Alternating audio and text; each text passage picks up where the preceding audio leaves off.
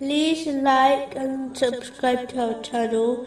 Leave your questions and feedback in the comments section. Enjoy the video.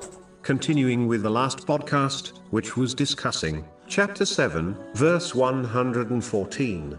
He said, Yes, and moreover, you will be among those made near to me.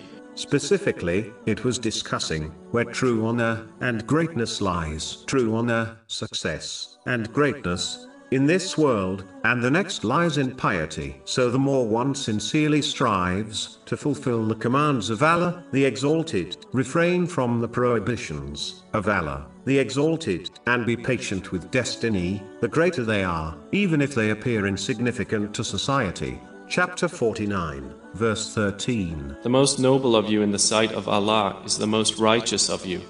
A Muslim should, therefore, search for true success in this, and not waste their time and efforts in searching for it in worldly things.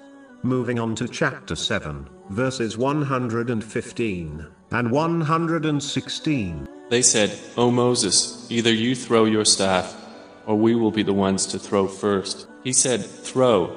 And when they threw, they bewitched the eyes of the people and struck terror into them, and they presented a great feat of magic.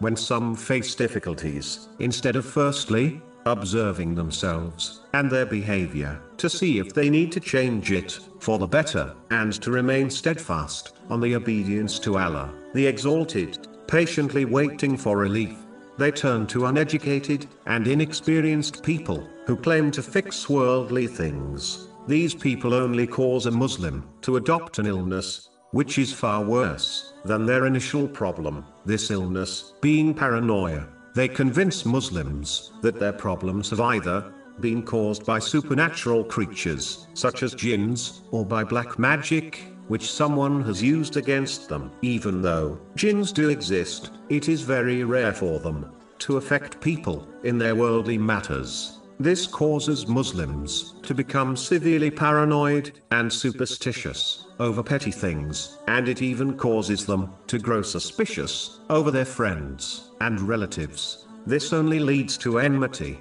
and fractured relationships. This attitude will also damage one's faith in Allah, the Exalted, as they will be advised, in many cases, to do things which are not advised in the Holy Quran or the traditions of the Holy Prophet Muhammad, peace and blessings be upon him.